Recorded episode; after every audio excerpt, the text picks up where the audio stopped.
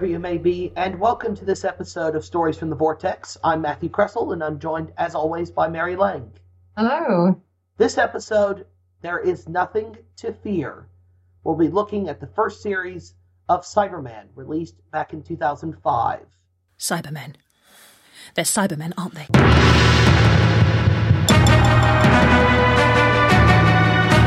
It will soon be time to implement the next phase of our plan. I've always been sure the humans could never defeat us.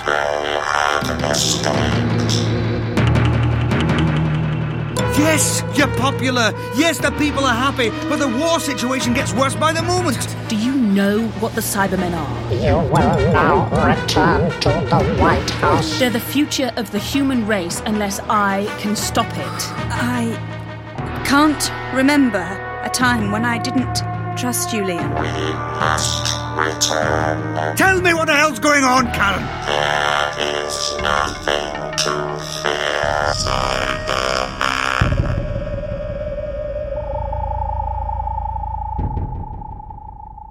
Cyberman, as I said, as I mentioned, was I believe Big Finish's second ever sort of spin-off thing. I guess if you don't include the two seasons of Dalek Empire as two separate entities. Um, but I suspect very much that the success of Dalek Empire, at least on a creative level, was probably what led to Nicholas Briggs deciding that, to tackle Big Finish, sort of Doctor Who's other big monster. I, I have to admit, I haven't heard very much of Dalek Empire to date. I don't know about you, Mary. No, I haven't either. Uh, something we should probably put on our to-do list for next year because I think I can hear people screaming at us down the headphones.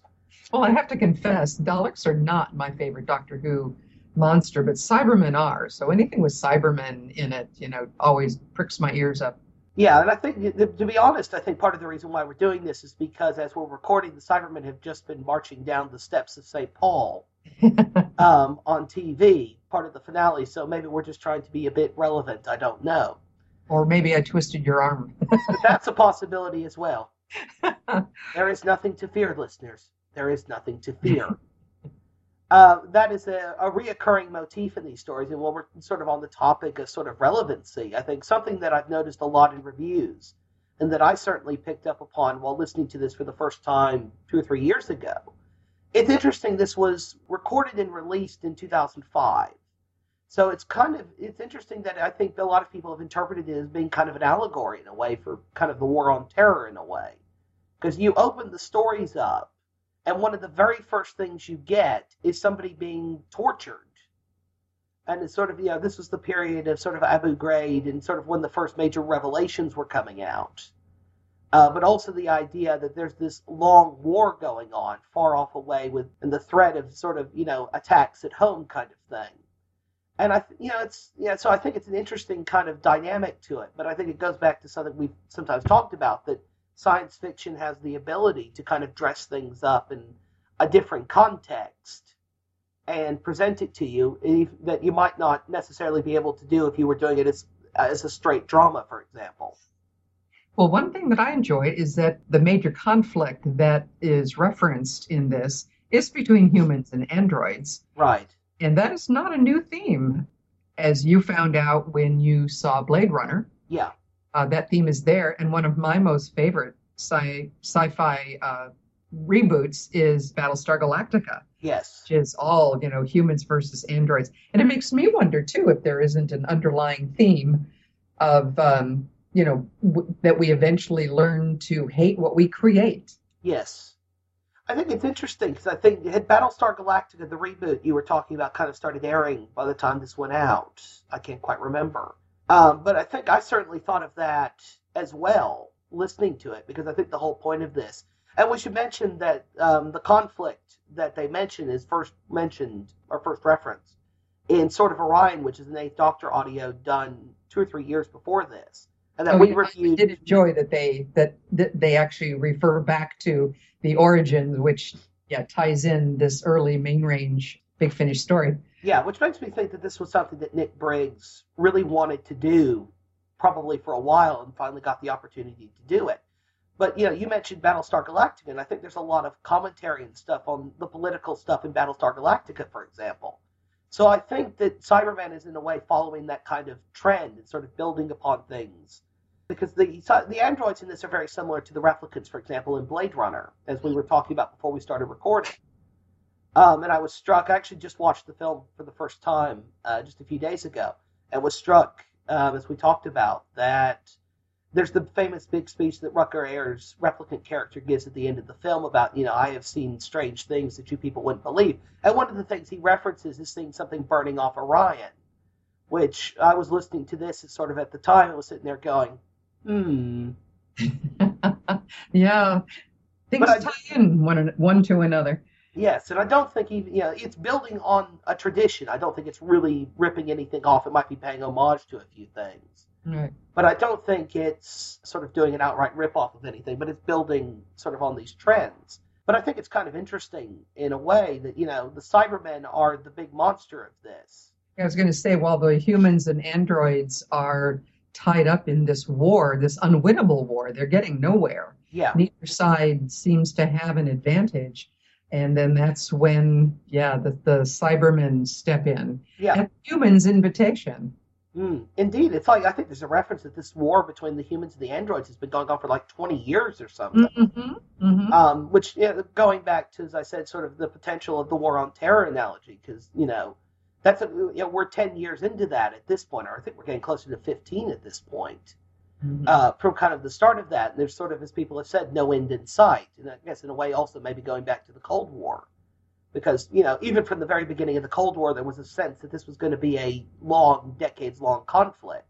But I think also that the sense of going back to actually where the Cybermen's origins are in terms of TV with stuff like 10th Planet, but also if you think back to Spare Parts, for example, that the whole thing about the Cybermen has always been about how far will we go to survive. And at one point, does technology sort of go too far and we replace everything that makes us human? And in this case, I think there's a sense almost, as we find out in the first episode, Scorpius, that there's such a desperation on the part of some people to win this endless bloody war that they turn to something inhuman and are willing to subject people to it in the end to try and win this war. But as I think somebody points out fairly quickly, you can't just manufacture a few Cybermen. So I think it's building on kind of these ideas that have always kind of been there, I think, sort of in the mythos of particularly the Cybermen, but also I think the show itself. Yeah, and the people that are involved in this um, are all too human Yes. in their desire to win this war at all costs. And we also find out are already being somewhat influenced yes. in their decisions by the subtlety of the Cybermen. Uh, the Cybermen have have gotten a hold of some very influential people, and those influential people are selling the Cybermen to the humans. Yeah, I think it's the, it's sort of the notion I think behind a lot of the conspiracy theories, with a lot of conspiracy theories, which is the idea that behind the perceived threat of you know communism or terrorism or whatever, that there could be somebody you know with a bigger agenda in the background, sort of Big Brother in a lot of these conspiracy theories. And I think it's an idea that's really presented here as well that it's you know that it's like okay we have fought this war for this long we have to win it let's sell the idea and make it palatable but at the same token it's going to lead to something absolutely terrifying and have something absolutely terrible i Mhm. think one of the, i think the cyber planner at one point refers to it as kind of the uh the sort of the, the cold future of logic Um, that this is what they're going to impose on the entire human race. And as I said, I was talking, trying to talk about earlier, that you know that the Cybermen are they they are the title monster in this, but they're very much, I think, for the major, most of these re- four store releases, they're in the background. They're Mhm. kind of lurking. They're sort of a silent threat in a big way, which is an interesting thing to kind of do on audio. But I think in a large respect, it's not about the Cybermen in a way. The Cybermen are the instigators. They're the facilitators, the things that make things happen in a way. But they manipulate people. It's interesting that the Cybermen who are emotionless and all logical are sort of past masters in a way of manipulating people's emotions. Well, and the people that they choose to manipulate are people who we see demonstrated in the early parts of these stories have the capacity to be ruthless. Yes. Um, so the Cybermen pick their their people very carefully, um, and by selling that idea of you know the one thing that makes you weak is fear, Yes. wouldn't it be better to have no fear? Because we meet very early on, we meet, I guess, our, two of our three lead main characters. We meet Paul Hunt, who's played by Barnaby Edwards. Yeah, which surprises me because Barnaby Edwards has never been a favorite of mine in these big finish stories. But boy, he really did well in this. I, I couldn't even tell it was him. Yes, and also, uh, also, also besides him, uh, the Karen Brett character played by Sarah Mowat, who was in Sirens of Time, playing three or four different parts, and was also a big character in Dalek Empire, who plays who plays Karen Brett, who kind of goes on this incredible rise to power very, very quickly. and who we meet in her very first scene, I think we get a sense of who she is and how far she is willing to go, as you were saying, Mary. Um, and she does something almost unforgivable in that very first scene. Yeah, she's ruthless, but it's necessary. She sees it as necessary. Yeah, and I think it's you know it's an interesting kind of allegory about you know how far is too far. You know, when do you cross the line about morality? Back to what that's what the Cybermen really are. Mhm. Um, if you think about it, these people who took all their emotions away to do what they thought was necessary to survive, and that's in fact what she's doing. It's no surprise then that she's called unique by them, because I think she's already in a big way on that road and doesn't even know it yet. Right. But she has that very soft core that we meet up with periodically throughout this, Yes, um, trying to retain her humanity um, with the help of the what her her side person, um, who you also get the feeling is her lover for a while. yes, the the Liam Barnaby character played by Mark McDonald. Correct. And he is in there periodically trying to pull her back into her humanness. Right, it's like you but know, he too he too then is brought into a love affair by of all horrible things, horrible things, an android. yes, And that's the beginning of human and android finding out they're not that far apart. Yeah, I think there's sort of three or four sort of main characters in this. Uh, we've mentioned three of them already, and the other one being the Samantha Thorne character, Mhm, played by Hannah Smith, who, who's an android sort of spy on Earth, mhm. who is the one character I think who sort of connects everybody because she ends up finding out about this mysterious Scorpius project, but can't find out anything about it. And it ends up, I think, as it goes along, this becomes a thriller very quickly, especially in that second episode that they do.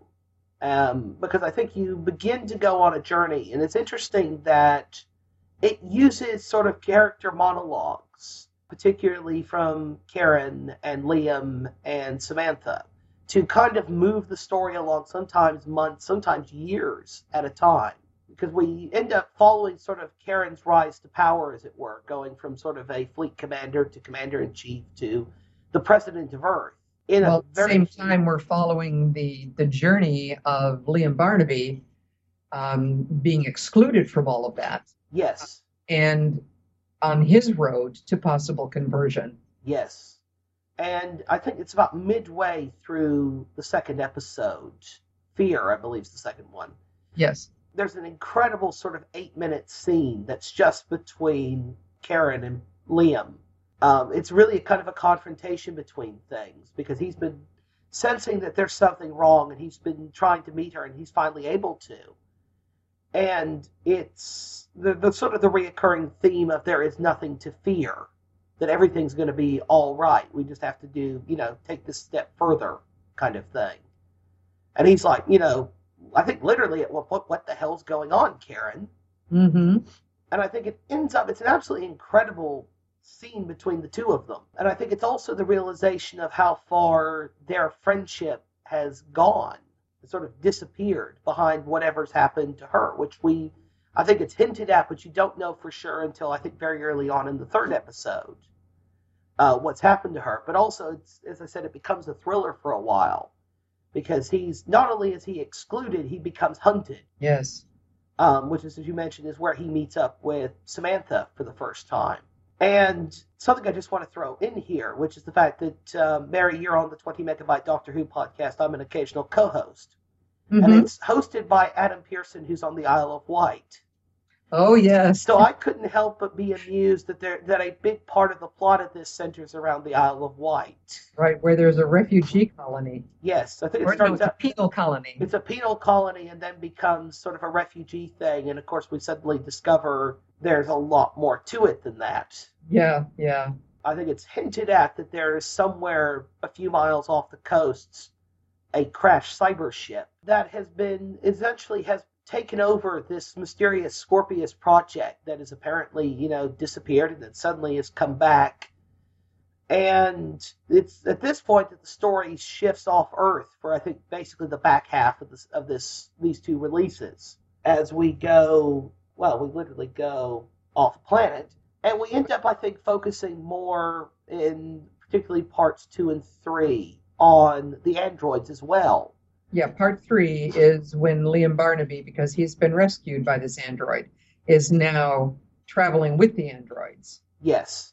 Um, and of course, they don't trust him at all. Yeah. You know, understandable because of this 50 plus year war. Yes, and you sort of, you know, the idea that, you know, old enemies coming together to fight the bigger enemy. Right. And and he's constantly trying to convince them that they're they have a common enemy and they're not buying it because they haven't seen it. yeah.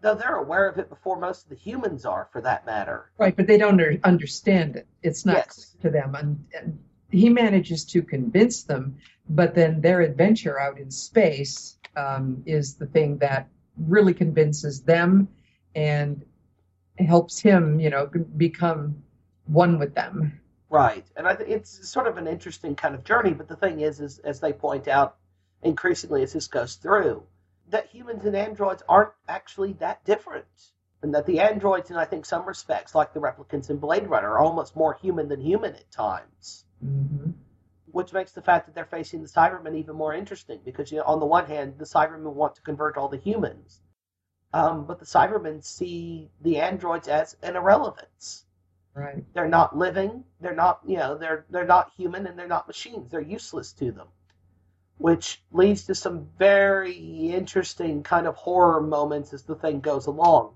when the cybermen decide they're going to deal with the androids they do encounter Now, I I do want to interject here. I think it's in this third disc that there is was for me the the funniest scene because Liam, having started the conversion process, oh yes um, has to be being brought back his humanness by an android of all, yes by Samantha, who, in her feminine wiles way, keeps bringing him back to his humanness, and because it keeps happening over and over that she has to keep working on him. At some point, she says, "Does this ever stop? are you doing this deliberately Are you doing this on purpose?" I love it. it's it's interesting because i think it's at the point when i think the story has reached its darkest i think you do Yes. need that comic relief You do, and it's it's so well placed. Yes, uh, especially because it follows on at the beginning of part three. We finally have our flashbacks to what's actually said. A lot of what happens between discs one and two in motion, which I think leaves an absolutely incredible scene towards the very beginning of it between the Paul Hunt and, and uh, Karen Brett characters, Oh yes. where she crosses the point of no return in a big way. Mm-hmm. And it goes back to what I was saying that you know that the Cybermen, despite being cold and illogical and emotionless, are great at manipulating others' emotions into doing what they want them to do. Uh, it's almost like it's, the Cybermen. I, I, you don't want to play poker against them because they can read you Yes. very well. yes. Um, but I think it's also the notion of uh, talking about the whole conspiracy and political allegory thing that the Cybermen have been, are manipulating things behind the scenes so that you reach a point, I think, particularly towards the end of part three, when you reach that big cliffhanger at the end, where it's just kind of like, you know, this is not, looks like it's not going to potentially end well Mhm. because you have is, there's the line in Army of Ghosts which I couldn't help but think of as I was listening to it when at the end of that episode the Cybermen show up en masse, all five or six million of them. And the doctor has the line in that episode about this isn't an invasion, it's an occupation. Yes. Yes. Um, and the fact, and also I think it's an interesting what Briggs ta- does about talking about political spin and how you can take terrible things and dress them up and make them look like they are absolutely wonderful. hmm then going back to that the reoccurring thing that is throughout all of these said by human characters and cybermen characters alike that there is nothing to fear which i think is it's a very interesting kind of thing. And in a way i think it makes it just as relevant now as it probably was a decade ago when this was released. And then you go into the sort of the fourth and final episode called telos so you can guess what this one's going to be about if you're a classic series fan um, to tell us. yes. Which I have to admit, as a big classic series fan, uh, this was the one just from the title I was really looking forward to. And at this point, the story has really built up. Oh my gosh, this this particular disc is just nonstop. It is one battle after another. It is one uh-oh moment after another. I mean, it's big and it's noisy and and the winner and loser keeps changing. Yes. I think it's, you know, something that's interesting that I actually hadn't realized until I was doing some research uh, just before we started recording, which is the fact I was I found an archived version of Big Finish's site that talks about this particular sort of series of stories. And these were recorded in a very different way from what Big Finish normally does. Big Finish normally records a lot of the dialogue and stuff, and then does a lot of the sound effects and voice treatments and stuff in post production. They chose for this particular four CDs to do basically everything as live in the way it would have been done in the old days of radio. All of the sound effects and stuff being played in as the story's going along. And I think as you know, we were talking about before we started recording, Mary, you get the real sense in that this last episode that that's you can feel it in the performances. Oh, you really can. You can everything is at full pitch. I mean, it just feels like you know that these are people in that situation Mhm. that they are going through the thing, which is even more interesting that they're people because you know it's it's a human and a bunch of androids facing off against literally the emotionless horde of Cybermen. But you can sense, as I think that uh oh those uh oh moments, as you called them, that sense of panic and that sense of fear that they have. Because uh, you can believe that people are literally running from one thing to the next, probably because they literally are in studio They really running are, from yeah. one thing to the next. And the picture that they paint of the sound effects guy going around banging things and making all these noises and distorting the voices and all. It, it, I would love to have been a fly on the wall and watched this as much as much fun as it was to listen to. Oh, there's an interesting anecdote that I think it's Nicholas Briggs that talks about on the archived version of the site that at one point there needed to be a character undressing. And suddenly looked up and discovered, I think it's John Ainsworth who was doing the sound effects. Suddenly looked up and he's just dropping his pants to try and do the sound effect. It's just kind of like, that's dedication for you. That really is. Um, and the results sound absolutely fantastic. And I think it's interesting this fourth story takes us to Telos because we discover very quickly, for those of you who know the classic series story, Tomb of the Cybermen, that that's where we've got to go and that everybody is trying to get there. Uh, Liam, the androids, the Cybermen, Karen, who by this point I think has been basically converted Mm-hmm. Yes. into a However, however, she keeps saying, you know, mysteriously enough, she keeps saying that there is no Karen Brett, and that even after a while begins to confuse the Cybermen. Yes. They don't understand why she keeps saying that. Yeah, it's sort of that sense that she is hanging on Yeah. throughout all of these, uh, particularly uh, parts two and three. That she's just hanging on to her, her humanity or what's left of it. Just a thread of her humanity is still in there. And it just kind of interestingly enough, it comes to a head in this one, this last one, big time. You know, that she, you know, it's going back to those character monologues in the middle of all this action. And she's talking about, you know, that she's got, you know, sort of a, a, a faint hint of a memory and then it's gone. Yes, yes. And that kind of thing. It's an absolutely beautiful speech she gives, I think about 20 minutes or so into this as well. And I think the, this last one is, is just, it's sort of all action carrying through. And it's literally the fate of the galaxy is hanging in the balance. But it's also, I, one of the things I love being a classic series fan is that if you know your classic series Cybermen stories, this last one is, as its title might suggest, absolutely full of references hmm to things. You get obviously the tombs on Telos, which we suddenly discover that there's a lot more to it than what we saw on TV in Tomb of the Cybermen. Right, that this one is called the Master Vault, Yes, and that activating this one activates thousands, hundreds of thousands of them across the universe. yes, and the, the idea that there's not, it's not just going to be this army that's sitting on Earth, or this army that's even in this particular vault, that you know, a cold, emotionless hell is about to be released on the universe. You know, at, at the rate things are going. Um, but there's also references to things like Tenth Planet as well, and that kind of thing, which I just loved. Mm-hmm. Kind of, you know, the fact that you know it's yeah, about sacrifice in a big way, and the fact that you know the androids who are sort of the despised enemy of humanity are uh, in the end they're almost willing to sacrifice themselves to save humanity as much as themselves, which I find very interesting. Mm-hmm.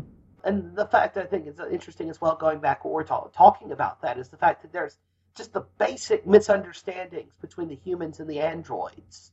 Throughout th- these stories, we hear about how the androids want to exterminate humans, and that if the androids win this war, it's going to be the end of human civilization, and it'll be extinction and that kind of thing.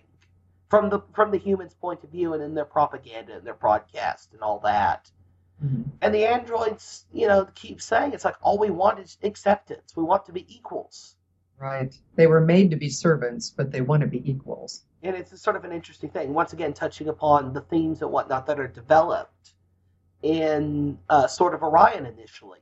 But I think it's one of the things that separates when you do a two CD main range story and then you get basically what four hours across these CDs Mm-hmm. to tell a story that suddenly, you know, what's backstory in one thing becomes incredibly important and moving and meaningful somewhere else.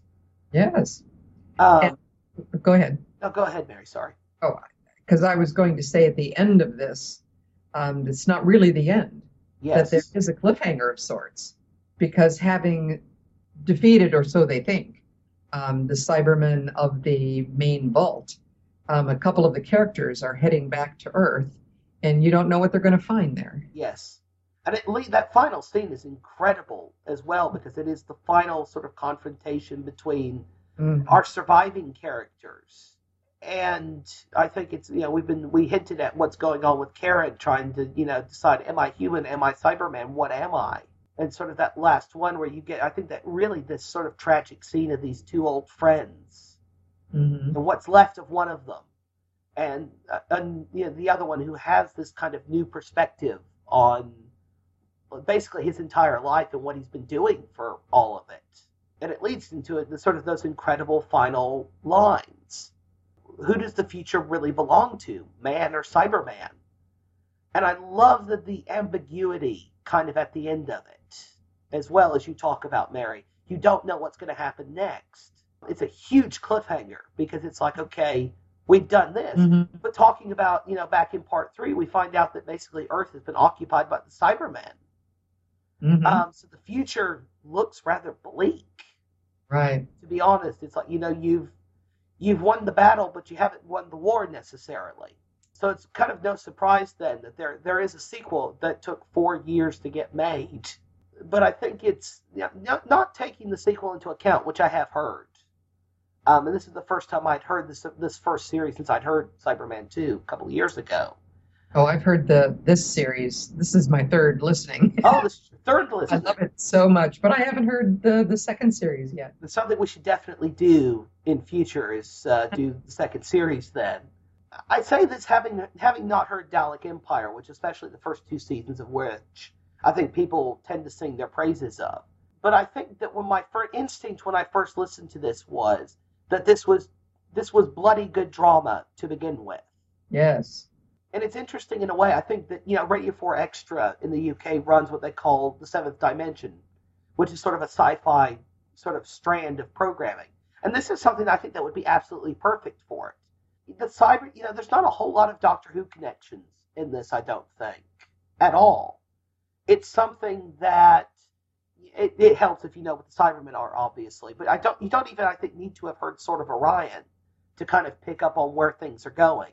I Right. think it helps.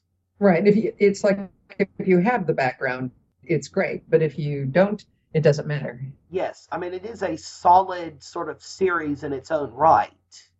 Um, it is a legitimate spin-off series uh, in that respects because you could listen to it on its own. I think, in a way, I think it's a shame that the Cybermen are in it because I think you could do it without the Cybermen, and it, you could put it out as its own sort of independent entity, and I think people might come to it and find it in that regards because then it wouldn't have any Doctor Who connections in, with into it at all which might be the reason why it's not getting broadcast on things like Radio 4 Extra and whatnot.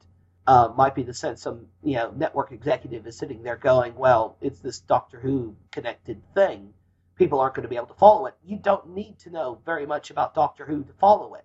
Right. And- However, they do they, and I don't know because I do know the Doctor Who universe. But when they when there are the early viewings of a Cyberman, those little flashes of uh, of a Cyberman, um, I'm not sure if the people who have no idea what a Cyberman is would so immediately recognize what they're looking at yeah, that's a good point. because they don't go to great detail describing it. But those of us who know Cybermen is like, oh wow, yeah, that's a Cyberman. Yeah. And something else that's interesting, kind of looking at it from a classic series fan point of view, these are the late 60s Cybermen, particularly from the invasion. Yes. Um, it, it, it- you know, not just on the cover artwork, because I think Nicholas Briggs has said those are his favorite design. Mine too, for that matter, because there's something rather striking about those helmets and those suits that they're in. Yeah, it's kind of the first time that they were pretty all metallic, isn't it? Yeah, because I think you had the first ones where they were sort of the cloth faces in Tenth Planet, and then you had the Yeah, you had ones the that were suits. used. In, yeah, the ones that were used in um, te- in um, Moon Base and Tomb of the Cybermen and Wheel in Space, which were kind of the they had the helmets, but it was it was almost looked like a guy in a diving suit. In a Yeah, way. you Well, could see was the a guy in a zipper at the diving back. suit. Yeah, Which, to be fair, the, the invasion ones were as well, but it looked more metallic. It looked more Yeah. they look more invincible. Yes. And in fact, something I have to give Nicholas Briggs credit for as well, as well as doing, frankly, a fantastic script for these four episodes, is his Cyberman voices as always. Because he, Oh, per- yes. he perfectly captures those late 60s Cybermen voices hmm from the invasion, and also the voice of the Cyber Controller from Yes. that story as well. But bringing it up to date and sort of making it's uh, it sounds more modern in a way. It doesn't have that kind of 60-ish tones to it, if that makes sense. Yes, it does. Yeah, and and you're right. I was caught by that too. Um, I think there's something Nicholas Briggs talks about that David Tennant makes comments about sort of the Dalek voices in the new series that they're as, they're not what you remember, but they're as scary as you remember. yeah. And I think that's definitely the case here because I think that this, yeah, the Cybermen and the invasion, I think was as you say, it was really the first time they were all sort of metallic, and I think it's the first time in watching classic series Cybermen stories, those early stories, I really felt that they were a menace and that they were a threat in a big Yeah, way. yeah. So it doesn't surprise me that that's what they go with here, and I think that the implication is that it's one of those ships that crashed at, at the end of the invasion. That's what they find that sets this whole thing in motion. hmm So I think it's absolutely fantastic for releases. And I think it's worth mentioning that they're part of the big finish for a fiver strand of things as well. So you can get them for five bucks each on download. Actually, I think you can get them cheaper than that if you do a subscription. And the CDs are less than ten dollars each. That's how I got them. I bought them in a sale. If you're looking for something, I think that really expands the Doctor Who universe, and that is just bloody good drama in its own right. I, I highly recommend this. And if you love Cybermen, like I do. Yes. And something else I'd like to mention is that I was struck throughout by the lack of any actual music. Everything is sounds sounds like the abstract kind of, uh, you know, in quotes, music that they were producing in the 60s and 70s to be controversial. Yeah. Um, so it, it's almost music, but it isn't. It's very metallic and um, and not instrumental, but uh, what are the drums and, and all that called? The oh, I know what you're talking about, but I can't think of what it is. uh, percussion. Yes. It's a lot of percussion sounds that make you think music but aren't. Yeah. It's a lot of, I think, you know, it made me think in a weird way of Survivors when we reviewed it. There's a lot of ambience Yes. in yes. a way, um, rather than the actual music, with the exception of kind of the sort of the stings and whatnot that open and close it. Yes. Uh, and that's not music so much as it's abstract, almost percussion type sounds. Yeah, but stuff that does a very good job of setting the mood of what you're about Oh yeah. to go into. Um, especially at the end of it when you have, you know, Cyberman. Yeah. Um, but it's, It's yes, I, I I would go out on a limb and say I you know I, I feel like we say this a bit too often sometimes because we do I think we, Big Finish does incredibly impressive work, but I still think it's one of the best things that Big Finish have done, and it's something that's very underrated that I think a lot of people haven't heard.